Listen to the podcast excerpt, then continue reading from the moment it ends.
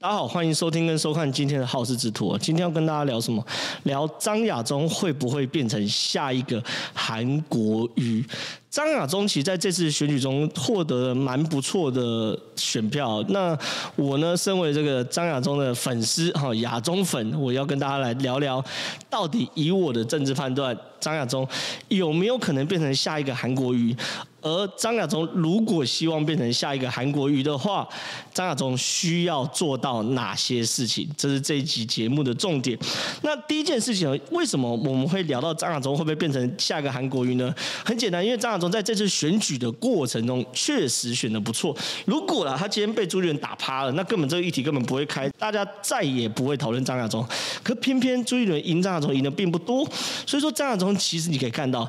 哎，选完之后，包含朱立伦去拜访张亚中，然后呢，媒体都去拍。我猜朱立伦应该有去拜访卓博源，可是我至少在我的印象中，没有媒体对这件事感兴趣哦。所以说，其实形势比人强嘛，就是张亚中得票真的不错。然后呢，我们也看到，呃，罗志强，好，国民党最大的战将哈，开了一个记者会，找了赵少康、张亚中，还有这个吴子嘉，哎，我的老大哥吴子嘉，哈，四个人开一个记者会，然后呢，当场在记者会上跟张亚中。说抱歉，他选前对他讲的一些话可能是错误的，所以显示张亚中在党内确实是有影响力，是有声望的，跟我们选前的判断都没有错。那接下来哦，那张亚中有没有可能变成下一个韩国瑜啊？我先跟大家讲好了，我先预测未来张亚中可能的三个方向，我再谈。如果照我预测的方向，张亚中要变成下一个韩国瑜，他有哪些需要改进或进步的地方？第一件事情，张亚中的三个未来。第一件事情，张亚中三个未来有哪三个？第一个，可能回学校当老师；第二个，进入党部服务；第三件事情呢，这个自成一派。我先讲回学校当老师是什么意思，就是说回到。党主席选举前的张亚中，张亚中其实，在台湾社会在这次选举之前是没有任何知名度，除了包含我或是一些国民党内部人，大概知道他长期去研究两岸的政策，然后对于统一有执着的想法，然后呢，呃，过去在洪秀柱当党主席或洪秀柱选总统的时候，身为他旁边的呃幕僚，这样的状况之之外呢，大概对张亚中是不是太了解，所以呢，张亚中第一个选项。是回到原本他的生活，就是回到呃学校当老师，然后继续当他的学者，然后在他的学术塔里面当弹头学者。显然这个选项是不可能的。为什么呢？很简单嘛，你现在看到张亚中所有动作，包括去参加记者会，包括参加受访，他并没有想要回归到过去原本的生活。他认为这一次的呃成功，他在选前就说结不管结果如何，他已经成功了。这次党主席。党党主席选举的成功是他人生百年难得一见的际遇，所以他会抓到，他绝对不可能回到过去张老师的时代嘛。所以第一个选项我们可以拉掉。第二个选项进入党部服务，这什么意思呢？进入党部服务的概念是。融入朱立伦的体系，什么叫融入朱立伦体系？等于是被朱立伦收编，好，因为党主席毕竟是朱立伦嘛。韩国瑜那个时候结果就是说进入党部服务，什么意思？就是，呃，二零一七年时候，那时候是吴敦义、郝龙斌、洪秀柱还有韩国瑜几个人去选举嘛。那这几个人选举的时候，韩国瑜。最后选的票并不高，我记得是一万多票，很低啦。所以呢，那时候韩国瑜选的是方案二，进入吴敦义的体系服务，到高雄当高雄市党部主委，然后再趁着高雄没有人要选高雄市长的过程中，趁势而起，好去选高雄市市长，然后一战成名，这是韩国瑜的路数。所以我认为进入党部体系服务也是一个可能。可是呢，呃，张亚中在接受蔡思平的广播专访的时候，蔡思平就直接问他说：“哎，如果朱立伦邀你的话，你是否会愿意进入到党党部服务呢？”张亚中说：“他在与朱立伦见面的时候，就曾经表示在乎的不是位置，而是国民党能不能更团结。我与朱立伦在处理两岸的理念不同，那又何必进入党部服务？”讲讲他把这条路。拒绝了嘛，他很公开说，我跟朱元理念是不同的，我没有必要进入党不服。所以那个时候韩国瑜这条路大概张亚中也打枪了，那只剩最后一条路啊，叫做自成一派。因为张亚中在这个受访里面也直接说嘛，他会持续到各地演讲哦，讨论两岸孙文思想，然后中国中华民国的宪政体制，直接与群众对话，继续扮演苦行僧传教士的角色。那这件事情很清楚的，当张亚中讲成这样的话，他就是继续呃。维持他的声量，你看他讲嘛，到各地演讲，讨论两岸跟孙文思想，然后中华民国宪政体制与群众直接对对话。他虽然讲所谓的苦行僧跟传教士哦，但是苦行僧身边是没有跟随者的，传教士身边也没有跟随者的，只有教主旁边才会有跟随者嘛。你看他所谓群众对话等等，他很清楚，他要走叫做自成一派的路线。那自成一派路线就有趣了。对于朱立伦来说，就是最糟糕的一个结果嘛。你要么就张亚中自己飞到掉去当教授，然后朱立伦去冷处理张亚中。可是我之前在我们的节目上，我就预言朱立伦做不到这件事。当你仍期许说张亚中自己飞到掉，或者期许张亚中说愿意进入到这个党务体系内，结果张亚中也不要嘛。那张亚中自成一派的时候，我认为他就达到了成为下一个韩国瑜的第一个步骤，就是。你要有一个力量跟党中央对干，这是第一件事。那第二件事情是，那接着观众朋友就会问，或听众朋友就会问：好，那张亚中自成一派的时候，他需要做到哪些事情，他才有可能变成下一个韩国瑜呢？他至少要做到下面五件事情。第一件事情。他要能够维持他的声量，你要知道，张亚中一切的根本并不来自于他的组织盘有多大，也不来自于他的钱有多少，也不来自于他有多大的后台，他一切的根本是来自于他在国民党内部有非常多的党员挺他，所以张亚中最重要的第一件事情要持续曝光，维持他的声量。那这件事做到的难度大吗？我认为并不难，原因很简单，你你可以看到。张亚中选完之后呢，很多媒体开始对他有兴趣哦，去对他去做访问，然后一些特定的媒体呢，也开始这个发张亚中的通告，希望张亚中可以可以持续的曝光。那网络上的亚中粉哈，包含我在内，也持续在讨论张亚中。你看，我现在在讨论张亚中，讨论好几季了。所以呢，张亚中要做一件事情是，他不要真的走入群众。你真的走入群众的话，你一次演讲你能面对多少人？五百人、一千人，好，算你两千人的演讲算很大了吧？可是你上一次电视就是几十万人看，所以说他所谓走入群众是假的。你可以看到张亚中未来他在媒体上的曝光一定会越来越多，然后呢，一定会有非常多韩粉的直播主啊、韩粉的 YouTuber 开始去蹭张亚中，因为韩粉直播主跟 YouTube 饿太久了嘛。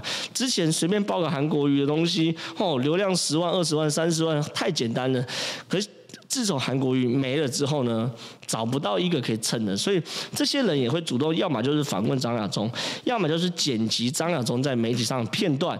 那这些呢，再制啊、流传啊、分享啊、按赞啊、订阅等等的，都会变成张亚中的声量。所以张亚中声量，我认为不难。OK，第二件事情，他要找到钱。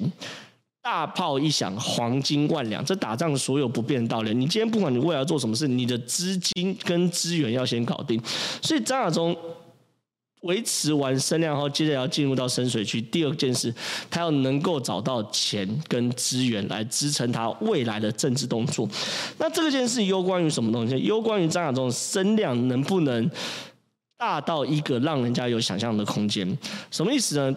呃，大家在投资政治人物。不管是在政治上的投资，或者是金钱上的投资，很类似于股票，就是会看这个股票的基本面怎么样，或是看这个股票未来上涨的空间怎么样，叫做本梦比，就是说它到底有没有一个未来可能的空间。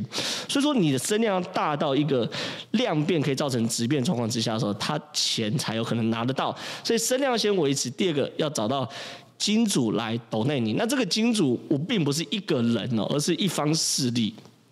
那这势力来自于哪里呢？或许来自于中国，或许来自于台湾，我不谈。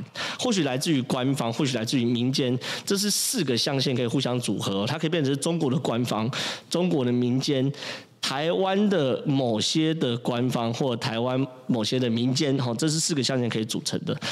那总而言之，你手上要有资资源。第三件事情哦，你需要有幕僚跟人在旁边哦。简单讲，我觉得我观察张亚中，身为一个亚中粉啊，我观观察张亚中在这次党主席的选举，最可惜的状况就是说，他确实哦，在整个选战在选前三周开始引爆。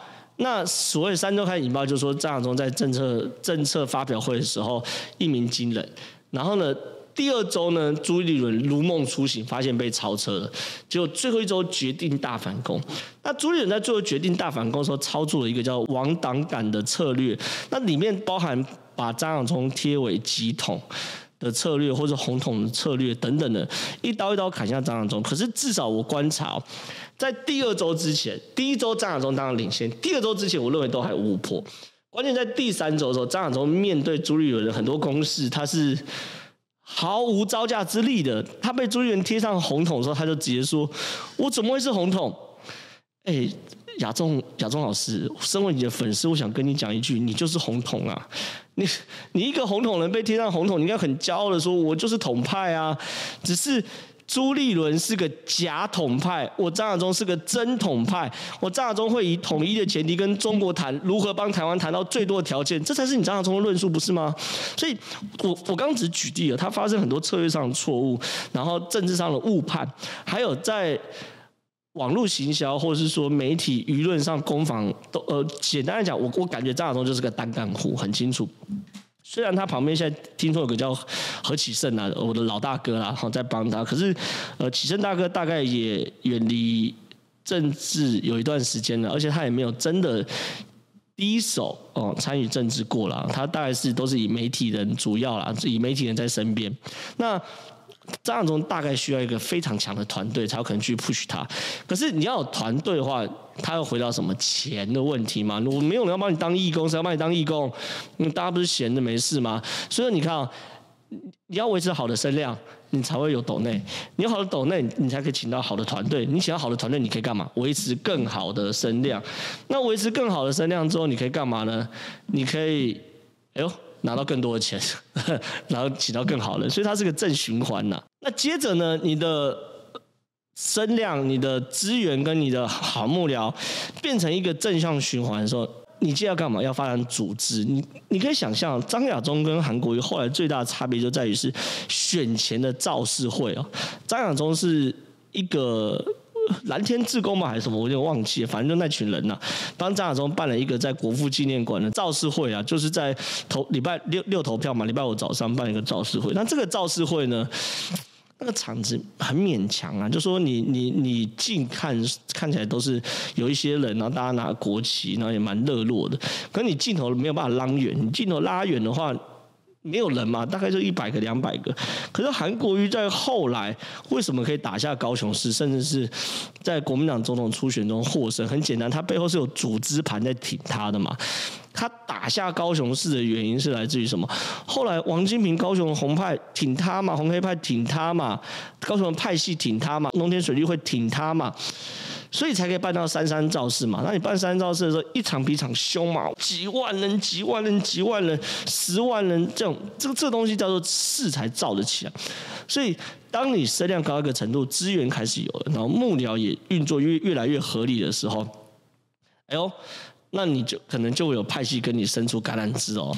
那你当派系或是一些组织开始跟你伸出橄榄枝的话，张亚中的第四个成为韩国瑜的关键就到位了。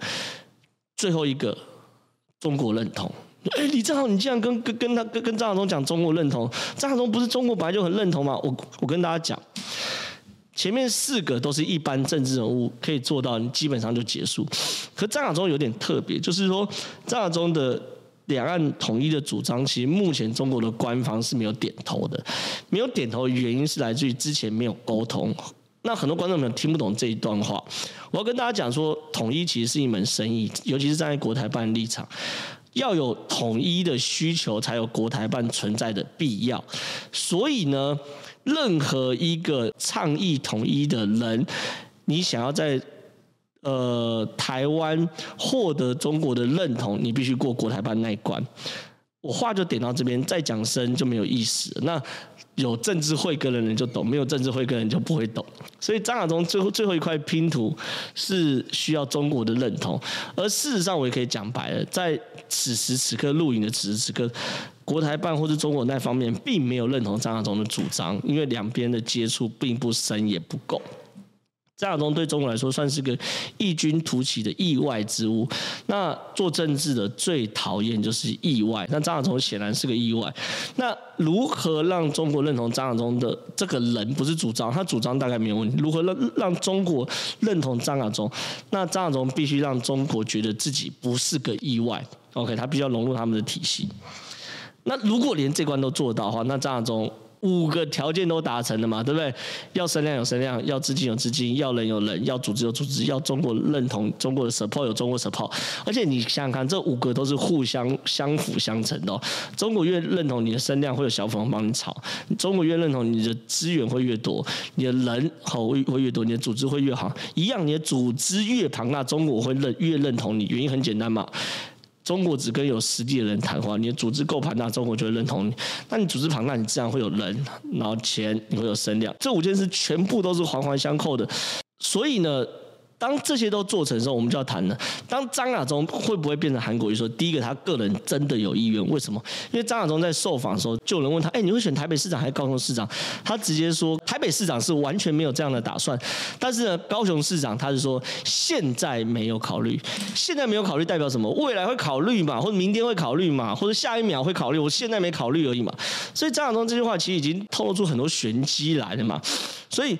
当张亚中自己有希望往高雄走，当他认为希望可以自成一派，而且往高雄这部分走的时候，其实他就希望可以复制韩国瑜的成功经验。那张亚中个人有意愿，那如果他又可以做到我刚刚讲的这五件事情的话，包含声量、包含人和他的幕僚、包含组织、包含这个钱、包含中国认同，这五门都具具备的话，那我认为张亚中真的会变成下一个韩国瑜。